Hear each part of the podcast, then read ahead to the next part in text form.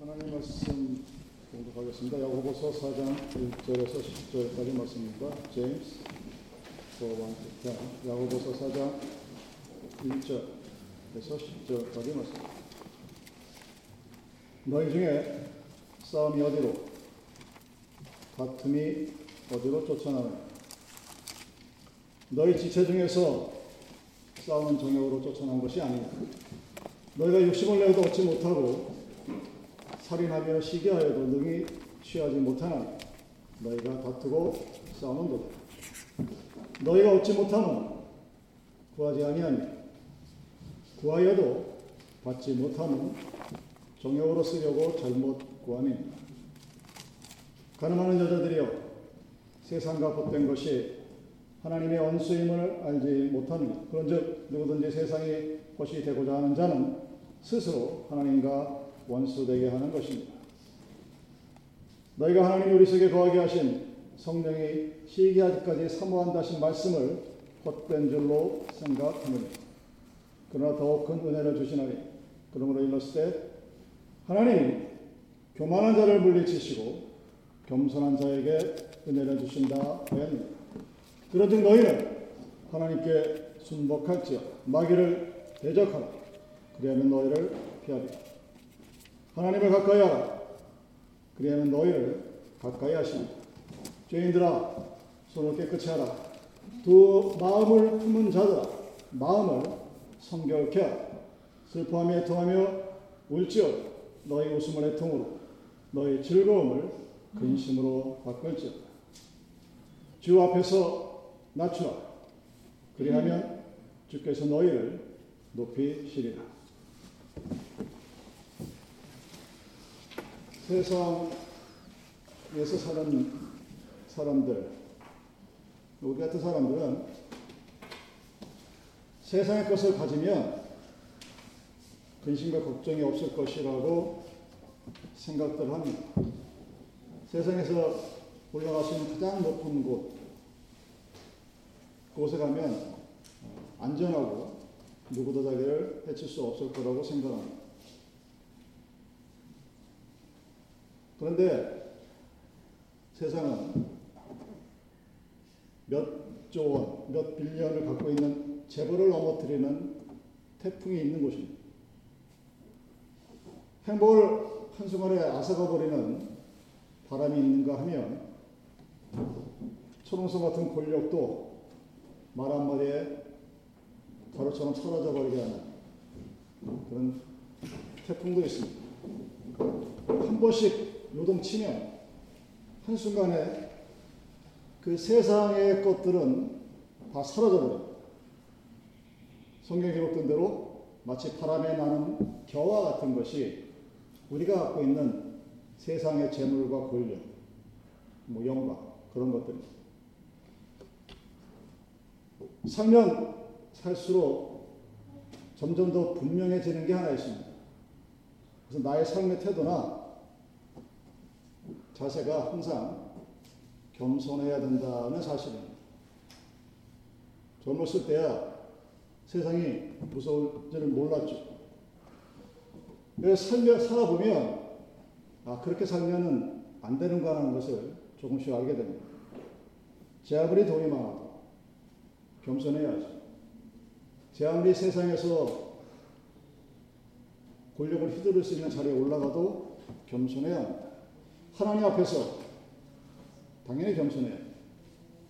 또한 사람들 앞에서도 겸손해야 합니다. 여러분은 어떻게 하면 예수를 잘 믿는 뭐 특별한 길이 있을 거라고 생각하십니까? 이거는 많은 크리스천들이 갖고 있는 공통적인 질문입니다. 그래서 그 옛날 어거스틴의 제자들이 그 스승에게 묻습니다. 어떻게 해야 선생님 잘 믿을 수 있겠습니까? 내가 어떻게 훌륭한 크리스찬이 될 수 있겠습니까? 어거스틴의 첫 번째 대답은 겸손해. 두 번째 물은 제자들에게도 겸손해라 하고 대답합니다. 세 번째 또 물은 제자들에게도 겸손의 답이다 하고 얘기합니다. 신앙, 페이스와 험블. 여러분 이것은 분리될 수 있는 그런 관계가 아닙니다. 신앙이 곧 겸손입니다. 같이 움직입니다. 겸손한 사람은 잘 믿습니다. 신앙이 있는 사람은 겸손한 사람입니다. 하나님 앞에 예배 드리러 나오는 자는 겸손한 마음으로 나오는 겁니다. 신앙은 항상 겸손과 함께 움직이고 걸어간 사람 앞에서 우리는 겸손하게 행동해야 돼요. 하나님 앞에서 당연히 겸손해야 합니다. 왜? 우리는 내일 일이 어찌 벌어질지 모릅니다. 예언한다는 은사자들도 자기 앞에 닥칠 일들을 예언하지 못해요. 그래서 영원하신 하나님 앞에, 전능자 앞에 겸손해야. 우리는 창조주 앞에 겸손할 수밖에 없는 피조물입니다. created by the image of God. 내가 내 삶을 창조한 것이 아닙니다. 우리는 하나님을 만날 수 없는 죄인이었던 사람입니다. 거룩하신 하나님 앞에 겸손할 수밖에 없는 죄인입니다. 우리를 위해 하나님의 아들이 십자가를 대신 지셨습니다. 그 하나가 십자가의 의미를 제대로 이해하고 있으면 우리는 겸손할 수밖에 없게 되는 그런 존재예요. 제가 요즘 자주 듣는 말 중에 하나가 교만하지 말라 하는 얘기입니다.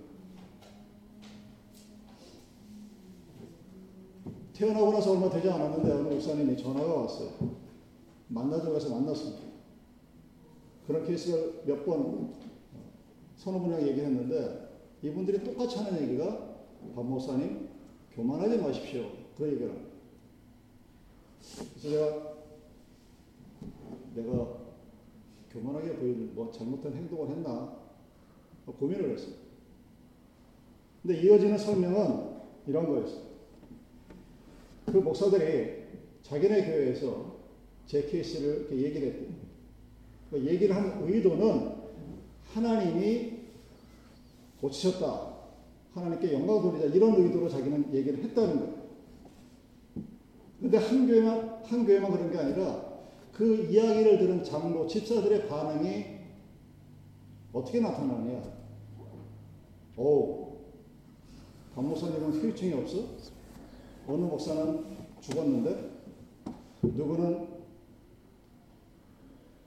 오케이를 그만뒀는데, 꼭 비교를 하더라고. 그러니까 그 말을 전한 목사가 의도한 바하고 전혀 다른 방향으로 받아들여요. 왜 누구는 낫고, 누구는 멀쩡하고, 누구는 죽고, 그 옆에 사모는 어떻게 했길래 해서 줄줄이 엮어나간 그 이야기들. 여러분, 이게 세상이 하나님의 역사를 바라보는 관점입니다. 여러분들 그 얘기를 들으면서 어떤 생각이 드셨습니까? 저는 그 얘기를 들을 때마다 인간이 악하다는 사실을 익히 알고는 있었지만 참 세상이 사악하다는 생각이 들어요. 같은 반응을 두고 그걸 가지고 누군가를 정죄하는 저 사람은 왜 났을까? 저 사람은 왜 죽었을까? 저 사람은 왜 은퇴를 할 수밖에 없는 후유증에 시달릴까? 그건 아마 그 다음에 상상의 나라를 핍니다. 여러분 우크라이나 백성들이 미국에 사는 여러분들도 죄가 많아서 그런 고통을 겪는다고 설교하는 목사는 똑같은 거예요. 인도네시아 스나드가 일어나가지고 크리스마스 이브날 예배하는데 거기 갔으니까 죽었다고 설교하는 목사랑 똑같은 겁니다. 어이가 없기도 하면서 정말 인간은 정말 사악한 존재구나 하는 생각을 다시 한번 하게 됩니다. 분명한 것은 하나 있죠. 하나님이 역사하시는 모든 일들은 그 일들을 통해서 하나님이 영광 받으시기 위해서 우리는 그 하나의 대상으로서만 사용이 되는 것 뿐입니다. 제가 신학교 시절에 구약학 논문을 쓰면서 생사화복의 기능은 목사님, 아니, 생사기복의 활용은 하나님께 달려있다 하는 글이 논문의 한 페이지에 들어갔었어요. 딱또 훗날 이걸 딱 보더니 빨간 줄을 거기 밑에 줄을 쫙 끊어놓고 네가 이렇게 말한 근거는 뭐냐? 그렇게 물음표 치고 exclamation 딱 치고 why 딱 써놓고 돌려주더라고요. 그러니까 목사가 신학생이 하나님에 대해서 얘기할 때 성경적인 근거 없이 내 생각을 얘기하지 말라는 거예요. 저는 그거를 20년 동안 훈련받은 사람이에요. 우리는 알고 있어요. 사단이 너희를 괴롭힐 수는 있지만 하늘에 있는 참새 하나도 하나님의 뜻이 아니면 땅에 떨어지지 아니한다고 예수님이 말씀하신 구절을 알고 있습니다. 하나님이 우리 삶의 모든 것을 담당하시는 거예요. 누구는 죽일 수도 있고 살릴 수도 있고 다리를 절개만 절름발이를 만들 수도 있는 고난을 가진 분이 하나님입니다. 그 하나님이 어떤 존재인가를 알기 위한 첫 번째 우리의 자세는 교만하지 말아야 한다는 겁니다. 나와 하나님과의 관계를 망가뜨리는 첫 걸음은 교만입니다. 하나님, 이 정도면 나는 훌륭한 신자죠 하는 생각이 든다면 그것은 여러분의 마음에 이미 교만이 들어와 있다는 사실입니다. 여러분, 인간이 삶을 끝까지 잘 살게 할 수 있는 일은 겸손입니다. 오늘이 어버이 주일 또는 어머니 주일이라고 하는데 부모 자식 간의 갈등 관계가 세상의 그 어떤 갈등보다 가장 심하고 악독합니다. 왜 그럴까? 겸손하지 않은 관계이기 때문이죠. 부모가 자식에게 겸손하지 않습니다. 오만한, 넌내 거야. belong to me. 포제션이 됩니다. 내 소유물이 됩니다. 자식은 부모에게 내가 언제 너한테 놔달라고 그랬어? 이렇게 된거든 그렇게 되면 그 관계가 올바르게 될 수가 없었죠. 이 교회라고 하는 거룩한 하나님의 집, 가정이라고 하는 우리 육신의 이 가정들, 거기를 올바르게 지켜갈 수 있는 어머니 주일에 어머니가 정말로 존경받아야 될 첫 번째 기준은 겸손입니다. 자식 앞에 엄마는 겸손해요. 자식들은 부모 앞에서 겸손해야 합니다. 겸손이 있으면 부족한 것이 많아도 여러분 그 가정은 아름다운 열매를 맺을 수가 있게 됩니다. 행복이라고 하는 꽃, 가정의 웃음, 그것도 여러분 겸손으로부터 시작이 됩니다. 인생의 먼 길을 걸어가면서 우리는 항상 겸손한 태도를 유지하라고 성경은 말하고 있습니다. 본문 4장 6절에 하나님은 교만한 자를 물리치시고 겸손한 자에게 은혜를 주신다고 했습니다. 하나님은 겸손한 자를 찾으십니다. 겸손한 자에게 내가 은혜를 주겠고 겸손한 자를 내가 높이겠다고 본문이 증거하고 있습니다. 그 겸손과 반대되는 말, 교만, 그것은 하나님을 대적하는 거죠. against 하는 거죠. 그래서 그 교만은, 그 교만은 패망의 선봉이라고 성경이 여기저기서 증거하고 있습니다. 여러분 인생이 뭔가 좀 핀트가 잘못 맞은 것 같다. 그러면 우리가 맨 먼저 생각해 볼 것은 교만입니다. 아름답고 즐겁고 행복한 인생을 살기 위한 첫 시작은 겸손입니다. 험불입니다. 여러분 등산해 보셨으면 아시겠지만 등산할 때 제일 중요한 자세가 바로 겸손입니다. 높은 산 앞에서 자연 앞에서 겸손한 여러분이 얼마나 높은 산을 올라가 봤는지 모르겠는데 제가 올라가 본 제일 높은 산이 1500고지 100m마다 기후가 달라집니다. 올라가면 올라갈수록 힘들어집니다. 그래서 오죽하면 종교개혁 이전까지 유럽에서는 그 높은 산은 마귀가 사는 곳이라고 했어요. 올라가지 않았습니다. 그 산을 올라가는 것이 우리의 인생을 살아가는 것과 마찬가지입니다. 겸손하게 한 발, 두 발 올라가 사람만이 정상에 도착합니다. 신앙이라는 것은 한 걸음 한 걸음 걸을 때마다 하나님을 바라보며 걸어가는 것 뿐입니다. 그러면 어느덧 올라가게 돼 있죠. 그래서 산 앞에서 우리는 항상 겸손해야 겸손해야 하나님을 올바로 바라볼 수가 있고 승리할 수가 있습니다. 겸손하지 않은 사람들은 실패하죠. 실족하죠. 언제? 산에서 내려올 때 실패합니다. 올라갈 때는 꾸역꾸역 어떻게 올라가요. 근데 올라가서 보니 산 위에서 내려가 보니 자기가 뭔가 된 것 같아서 내려올 때 조심을 더 합니다. 힘이 덜 든 것 같죠. 근데 사실은 더 위험합니다. 신앙생활이 길면 길수록 조심해야 되는 이유가 여기에 있습니다.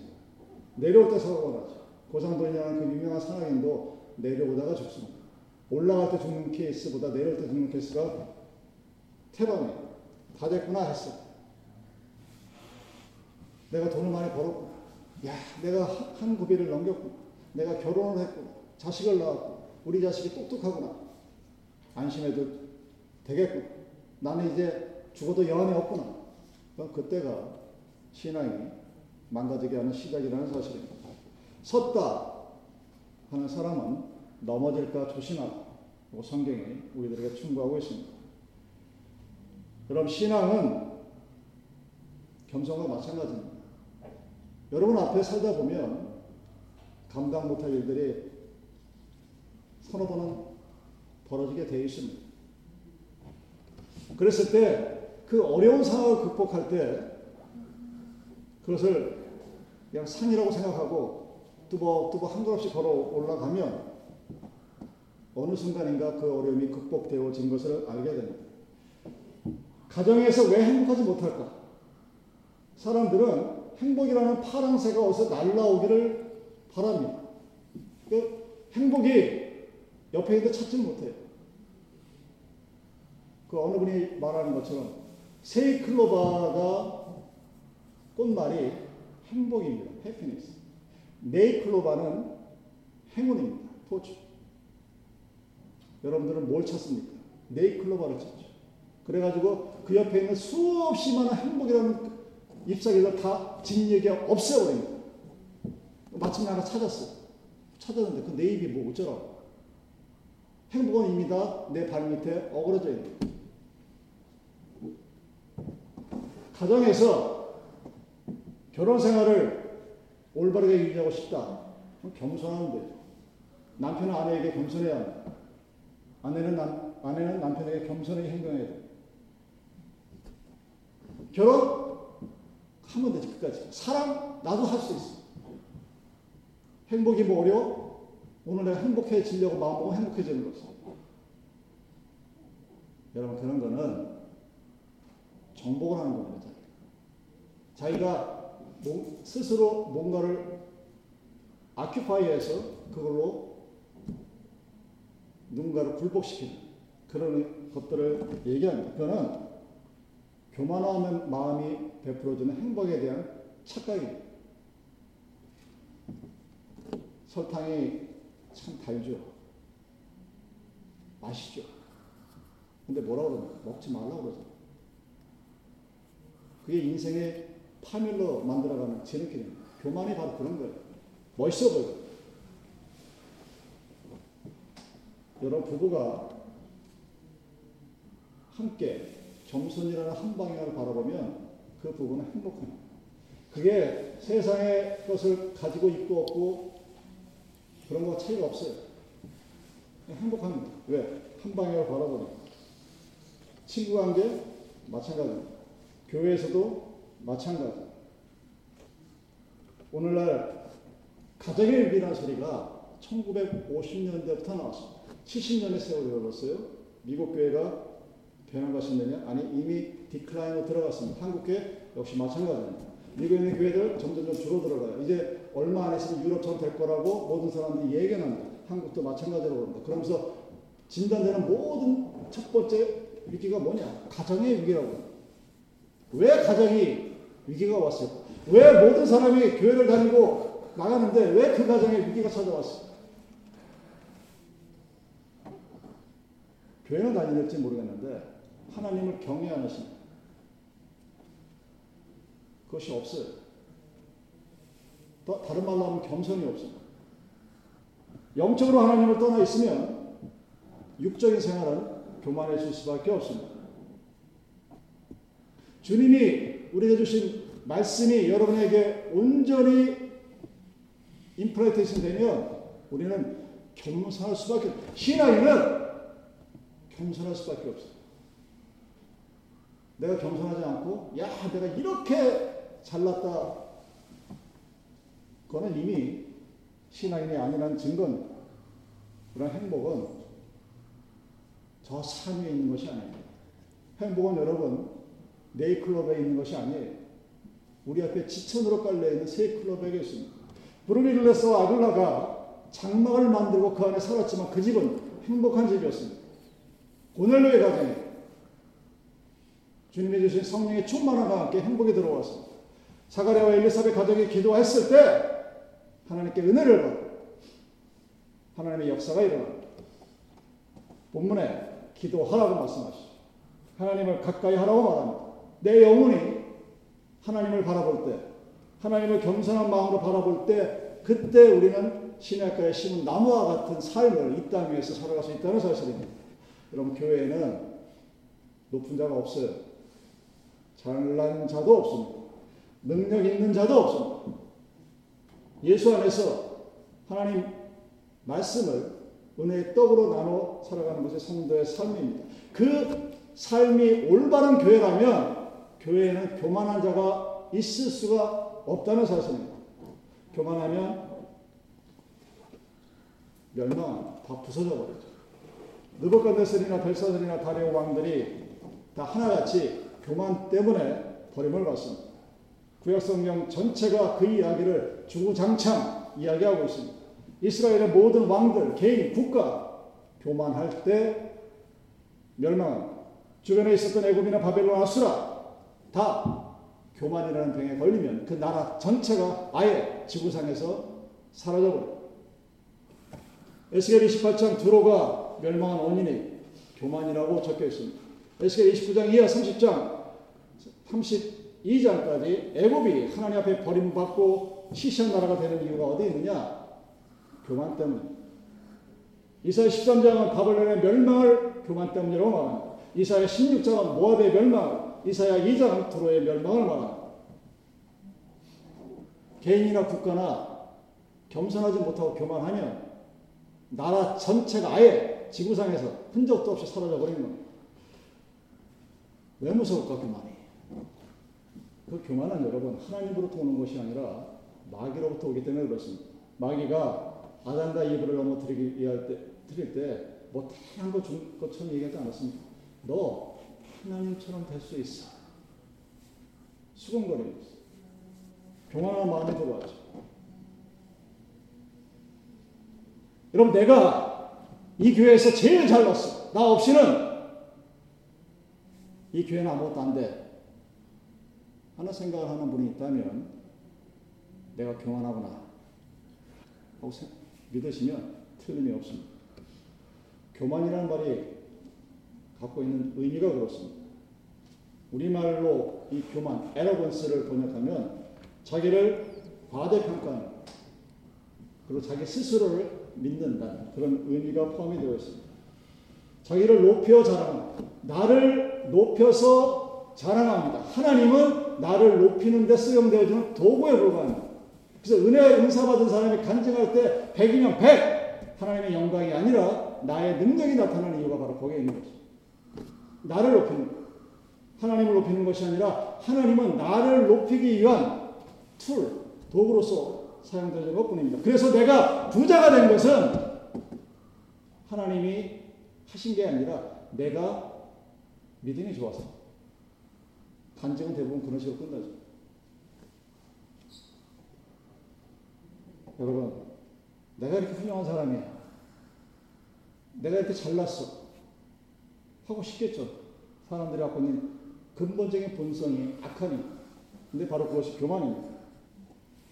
작을 때는 여러분, 그 교만한 마음이 조금 안에 이렇게 있으면 보이지가 않아요. 근데 그것이 커져서 날개가 커지면 태풍을 일으켜서 한 개인과 가정과 나라를 파멸시키는 그런 무서운 것이 바로 교만입니다.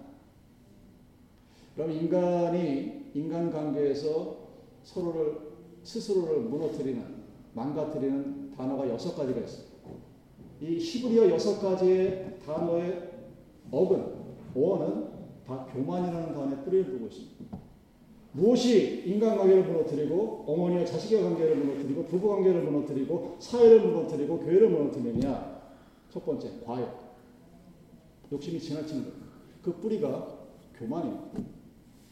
혈기, 비판, 당짓는 것, 정죄하는 것, 고집. 이 악성 종양이 다 하나같이 교만이라는 단어에 뿌리를 두고 있습니다. 그래서 무서운 거예요. 그래서 프랭클린이 일찍이 사람의 슬픔 중에 가장 무서운 것이 교만이라고 얘기해요.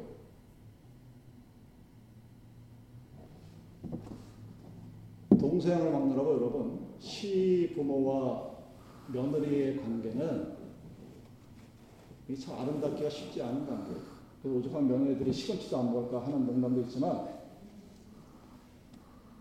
이 악독한 며느리가 시엄마를 고통 먹이는 방법은 아주 간단합니다.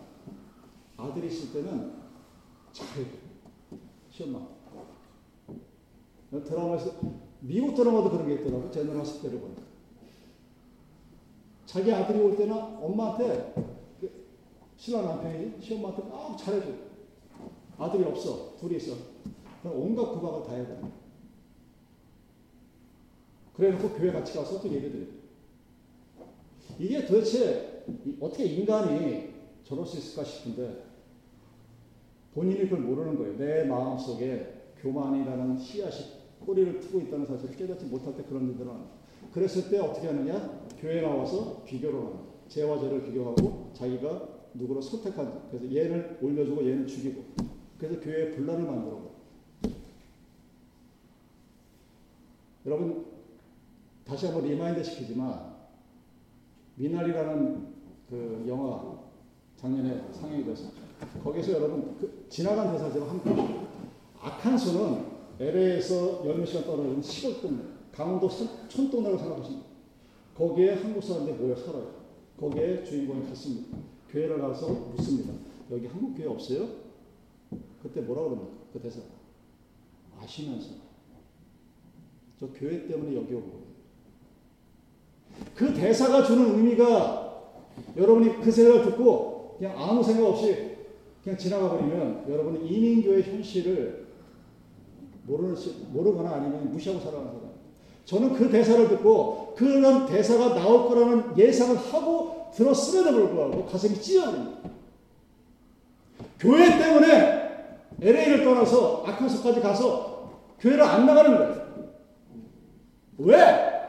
누가? 교회에 있는 사람들이 그렇게 만듭니다. 교회 밖의 사람들이 그 사람들 그렇게 만들 거라고 생각하십니까? 아니요. 교회 안에 있는 사람. 그 사람을 대고 뒤에서 비하하는 거예요. 쟤는 어떻고, 쟤는 어떻고.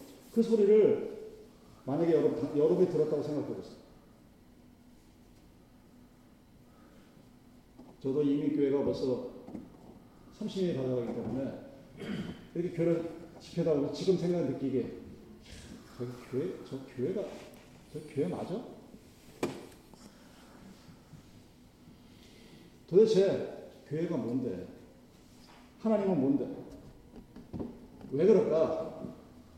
그 교만, 내가 교만하다는 것 자체도 몰라요. 그렇기 때문에 누군가를 비판하고, 누군가에게 정죄하고, 누군가를 아무 말도 심차게 하고, 죽은 사람은 죄가 있어서 죽은 거고, 살아있는 사람은 능력이 충만한 사람이고 욥의 세 친구와 똑같은 사람입니다. 왜? 본인이 교만하다는 걸 모르기 때문입니다. 그럼 잠언 16장 18절 교만은 폐망의 선봉이요 거만한, 거만한 마음은 넘어짐의 앞잡이다. 잠언 18장 12절 사람의 마음은, 마음의 교만은 멸망의 선봉이 잠언 21장 24장 무리하고 교만한 자를 이름하여 망령된 자로 하니 이는 넘치는 교만으로 인합니다. 여러분 사울 왕도 처음에는 겸손했어요. 겸손한 자라고 기록되어 있습니다. 그러다 교만하다가 버림을 받습니다. 3회상 15절 17절 자기가 작게 여길 때 하나님이 그를 높여주셨는데 교만한 마음에 하나님 앞에 버림을 받았다. 기록되어 있습니다. 우리는 누군가 사람과 상대할 때 내가 낮추면 손해본다고 생각해요. 그래서 찍어 누르려고 합니다. 그래서 내가 이렇게 잘났다고 특히 교회 안에서는 그게 더 심해요. 왜 맨날 다 보이니까. 처음에는 겸손하다가 세상 것좀 가지면 교만해지는 그런 케이스를 여러분 많이 보셨을 거예요. 그러면 어떻게 되냐? 축복도 떠나가고 은혜도 떠나가고 사랑도 떠나가고 하나님도 떠나갑니다. 교만한 사람 옆에는 성령이 있을 수 없고 교만한 사람 옆에는 하나님이 존재할 수가 없기 때문입니다. 여러분이 잘 믿고 교회를 올바르고 믿음 생활 똑바로 한 비결이 뭐냐? 기도를 많이 하라고 생각하십니까? 헌금을 많이 하고 봉사를 많이 하면 여러분의 믿음 생활이 잘 될 것 같습니까? 아니요. 기도 많이 하는 것보다 겸손한 마음을 갖는 것이 훨씬 더 중요해요. 하나님의 능력을 받는 것보다 하나님 앞에서 내가 겸손한 마음으로 나 하나님 기도 못합니다. 이게 차라리 나.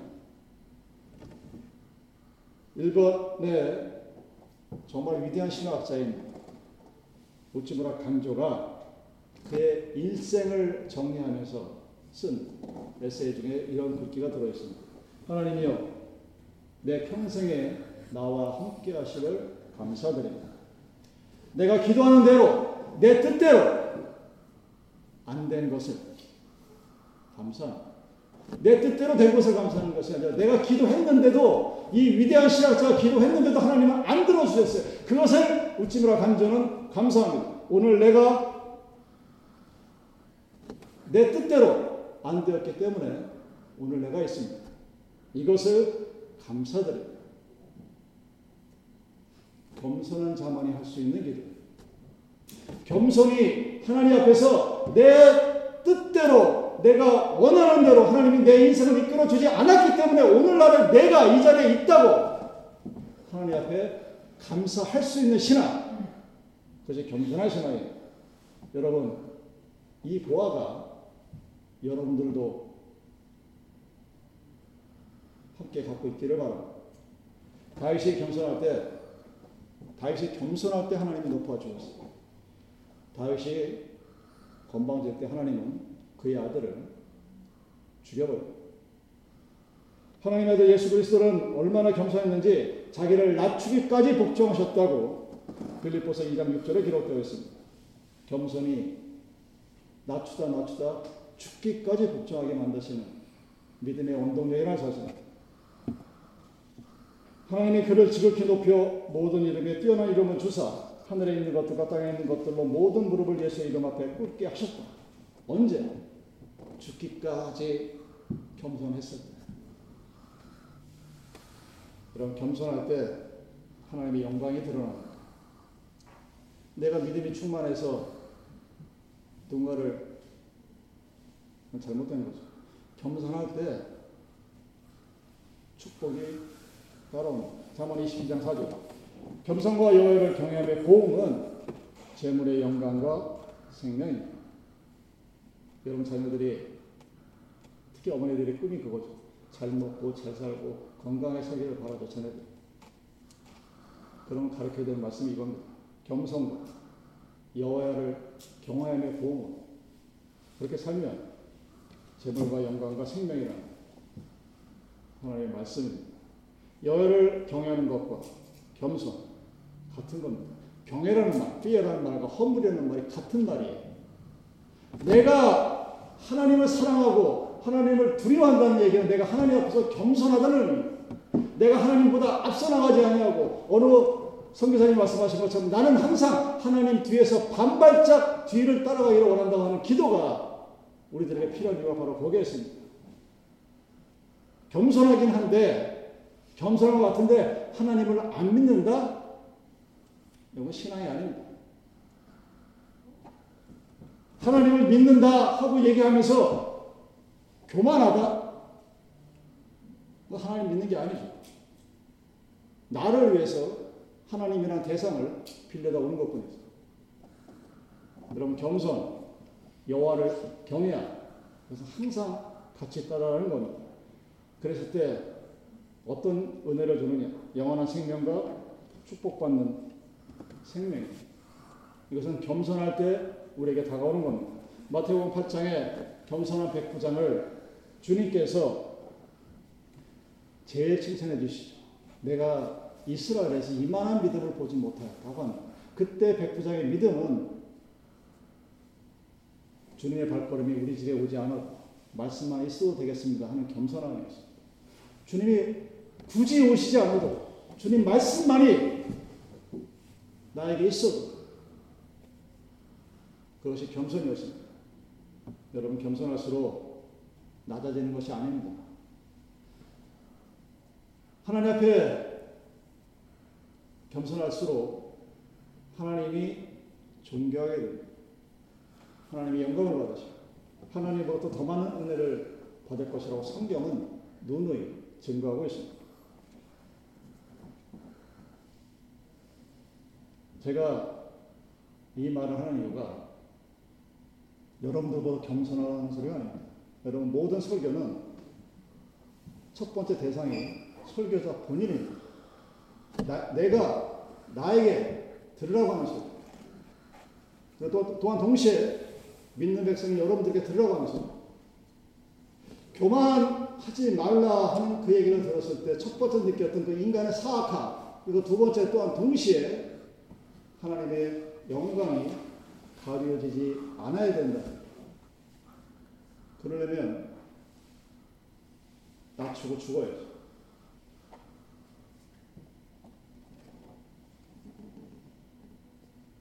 요즘 사회가 점점 어렵게 돼가지고 아마 제가 느끼는 건데 과학기술이 발전을 해서 편리할지 모르겠지만 사는 점점 더 각박해질 겁니다. 요즘 태어나는 애들은 우리가 자랐던 세대의 몇십 배, 몇백 배 더 많은 난리지들을 들어와야 신이 먹고 살고 그 정도가 될 거예요. 그랬을 때 사회 문제를 진단하는 모든 사람들이 이구동성으로 가정의 문제가 사회의 문제라고 진단을 합니다. 가정이 파괴되었고 가족 간의 갈등이 문제가 생긴다고 합니다. 부모와 자녀 산, 부부, 부부 간의 문제. 이것을 풀 수 있는 첫 실마리는 여러분 겸손입니다. 스스로를 낮추고 하나님을 바라보며 주님과 함께 살아가는 삶을 상대편에게 너 그렇게 살아 하지 말고 나부터 사십시오. 내가 스스로 낮춰서 상대편을 바라보고 부부간의 관계, 부부와 자녀들, 교회 안에서, 교회 밖에서 사람들과 관계에서 내가 하나님 앞에 겸손해질 때 하나님께서 어떻게 역사하시는지 여러분의 삶에서 체험해 보시기 바랍니다. 그럼 겸손하면 모든 문제가 풀려나갑니다. 내가 장담하는 게 아니라 성경이 그렇게 장담합니다. 성경이 그렇게 여러분들에게 약속을 합니다. 그런데 교만하게 되면 조금씩 조금씩 아주 조금씩 망해져 갑니다. 그런데 정말 무서운 것은 본인은 몰라. 망가져 간다는 사실을 본인은 몰라. 그것이 교만이 무서운 것입니다. 우리 모두가 고쳐야 할 심히 잘못된 죄입니다. 어머니 날을 맞아서 또 오늘 하루도 여러분에게 또 새로운 생명을 허락하신 하나님의 은혜와 또 이 아침에 부활하신 그 주님을 기억하고 다시 오실 재림의 날을 기다리는 소망으로 오늘을 살아가는 성도 여러분, 하나님 앞에서 스스로를 낮출 수 있기를 바랍니다. 그런 기도가 여러분들의 기도의 제목이 되기를 바랍니다. 주 앞에서 낮추라. 그리하면 주께서 너희를 높이시리라. 기도하시겠습니다.